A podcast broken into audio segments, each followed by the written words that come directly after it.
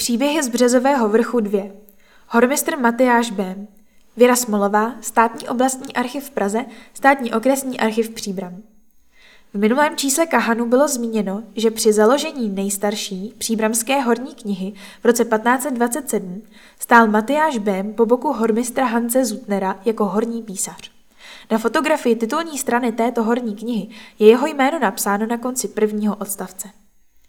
Další zprávy o Bémově působení v tomto úřadu se nedochovaly, ale až do roku 1540 není známo ani jméno žádného jiného horního písaře.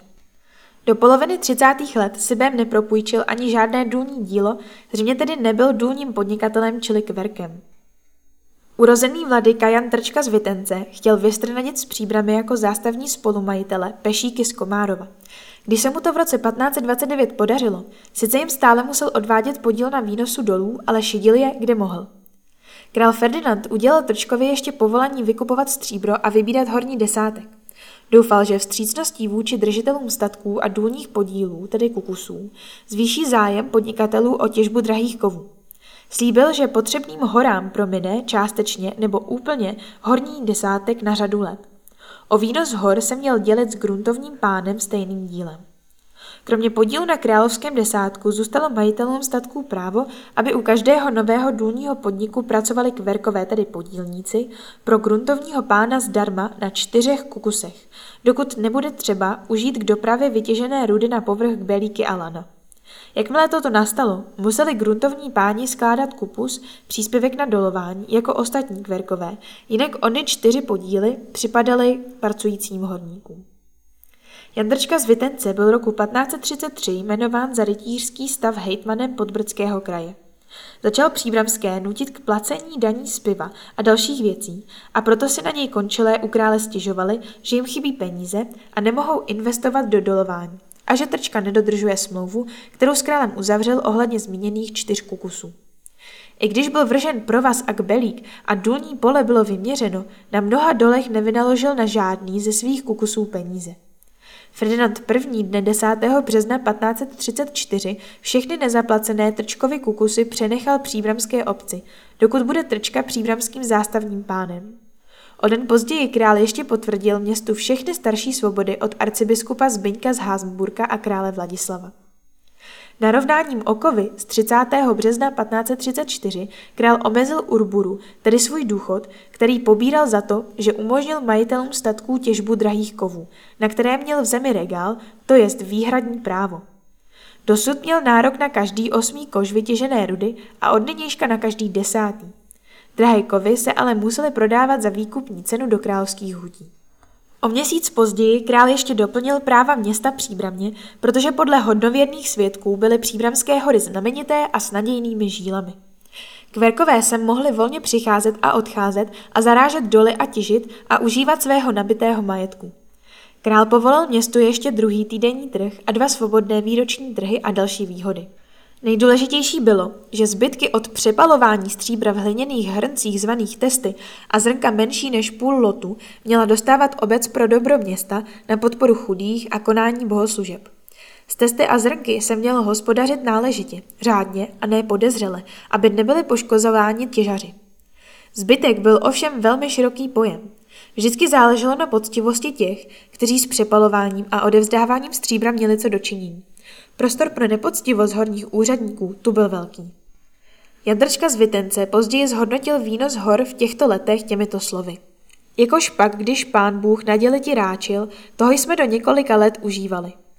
Navzdory tomu panovníkovi příbramské doly nepřinášely takový užitek, jak se čekalo, a dělníci často nedostali včas svou mzdu. Zástupci knapšaftu města Příbramě 29. března 1535 napsali nejvyššímu mincmistrovi, že dělníci od hor utíkají a tak je nemá kdo obdělávat. Někdo Jana Trčku z Vitence udal, že v hutě u dolu Pštros tajně vyrábí stříbro pro sebe a krále poškozuje. Když se to Jan Drčka dozvěděl, obvinil u komory přepalovače stříbra Melchiora Grefa, že mu zpronevěřil 50 kop grošů, špatně vedl horní účty a těžařům vyměřoval vyšší kupusy, než bylo nutné, aby se obohatil. Dal Grefa zavřít do kabátu, nejhorší a jedovaté díry v městském želáři, do něhož byl vězen spouštěn poklopen. Pro strašný smrad se tam nedalo vydržet. Grefova vina se neprokázala, Trčka ho tedy nařídil propustit. Když pro Grefa přišli, omdléval a chtěl kněze, aby ho zaopatřil. Nakonec přežil. Když byl zase schopen chodit, požádal Mincmistra, aby mu vyplatil zadrženou mzdu a město navždy opustil. Matyáš Bém, později se podepisoval Mates Bém nebo Behem, zvaný ve městě Čech, se v roce 1535 stal kverkem a téhož roku se poprvé objevuje jako hormistr, když vystřídal Tomase Šustra. Ten se sice na přes rok do úřadu vrátil, ale už 23. března 1536 na čas rezignoval, protože stříbroprenéř, paleč stříbra Jakob Flikš, proti němu každý den vystupoval s nepočestným jednáním a zhádkou, tak, jak to činil předcházejícím hormistrům. Hormistři se rychle střídali až do roku 1539, kdy nastoupil do tohoto úřadu York Schmidt. Od roku 1541 byli zástavními majiteli příbramy Gutštejnové, Jan Trčka z Vetence se později stal nejvyšším mistrem Českého království. Příbramské doly se slibně, i když pomalu rozvíjely, a Jörg Schmidt zůstal hormistrem 9 let. O dalším působení Matyáše Béma na horách není až do roku 1548 nic známo, ale dařilo se mu dobře. Již v roce 1533 si koupil louku na Zibotkách od Jana Zámečníka. Neznámo kdy si koupil také dům na předměstí, pozdější číslo popisné 77. Roku 1541 ho prodal Honci Praunovi. V roce 1538 si totiž koupil od purkrabího Mikoláše Vity pěkný dům na rohu Příbramského rynku a Dubenské, dnes Pražské ulice. Později Karminého dům, nyní zbourané číslo popisné 125. Na přes rok k němu přikoupil od Mikoláše Vity sousední dům v Dubenské ulici a polnosti, dědinu, od Jana Miříka a Bohuše Vrabského z Vrábí, kterou vyměnil za svůj kukus. V roce 1546 si koupil ještě zahradu vedle panského dvora na Příkopech, kterou prodal v roce 1551. Téhož roku si koupil od Brikcího želivských strandovskou dědinu nad Jablanskou cestou až po cestu k Bohutínu. Budoval si tedy vlastní hospodářské zázemí, kterému poskytovalo vlastní zdroj potravin. Po prvním stavovském povstání roku 1547 se stal královským místodržícím v Čechách 18-letý arcivévoda Ferdinand Tyrolský, druhorozený syn krále Ferdinanda I. Byl velmi schopný, obklopil se pomocníky z řad domácí nižší i vyšší šlechty a začal se zabývat také horními záležitostmi. Roku 1548 se stal příbramským hormistrem právě Matyáš B. Byl představeným knapšaftu, jehož členy v říjnu 1549 byli přísežní Jakob Wolsendorfer a Hans Schnitzhofer, šichtmistr Jakob Flicker, Steiger Nickel Frank, Lehentrager, tedy Lénhavéř, to jest havíř, který pracoval sám na sebe a nebyl združen v žádném těžařstvu, Melcher Prel a horní písař Karius Unirlon. Desátníkem byl Hans Pogdorfer z Pogsdorfu. První roky nového hormistra nebyly snadné. Musel například oznámit nejvyššímu micmistrovi Janovi Trčkovi z Vitence, že když se něco nekalého lidem z příbramských hor přihodí, úředník na zámku ani purkmistr a končelé v městečku nikoho nepotrestají. Jeden hospodář zabil ve svém domě havíře, druhého jiný hospodář téměř připravil o život. Hormistrovi, který chtěl zjednat nápravu, vyhrožovali.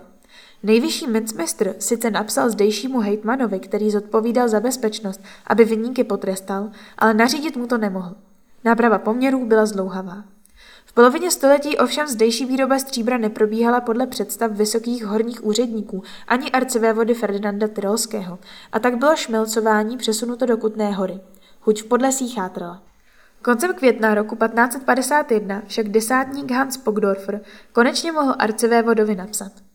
V jednom dole zvaném naší milé paní se našly v hloubce velmi mocné a krásné drůzy a růdy, jaké nikdo nepamatuje. Když budou vyslyšeny mé návrhy, bude důl velmi užitečný. Každému musí být zřejmé, že přivážení rudy z příbramy a dalších měst na nejvýš špatnými vozy k šmelcování do Kutné hory a přivážení stříbra zpátky, aby se mohlo vyplatit, je jak nebezpečné, tak nákladné a jeho veličenstvu tím vznikají velké škody. Žádal také o vybudování mincovny v příbramském zámku. V srpnu společně s hormistrem Bémem požádali o zvýšení platu.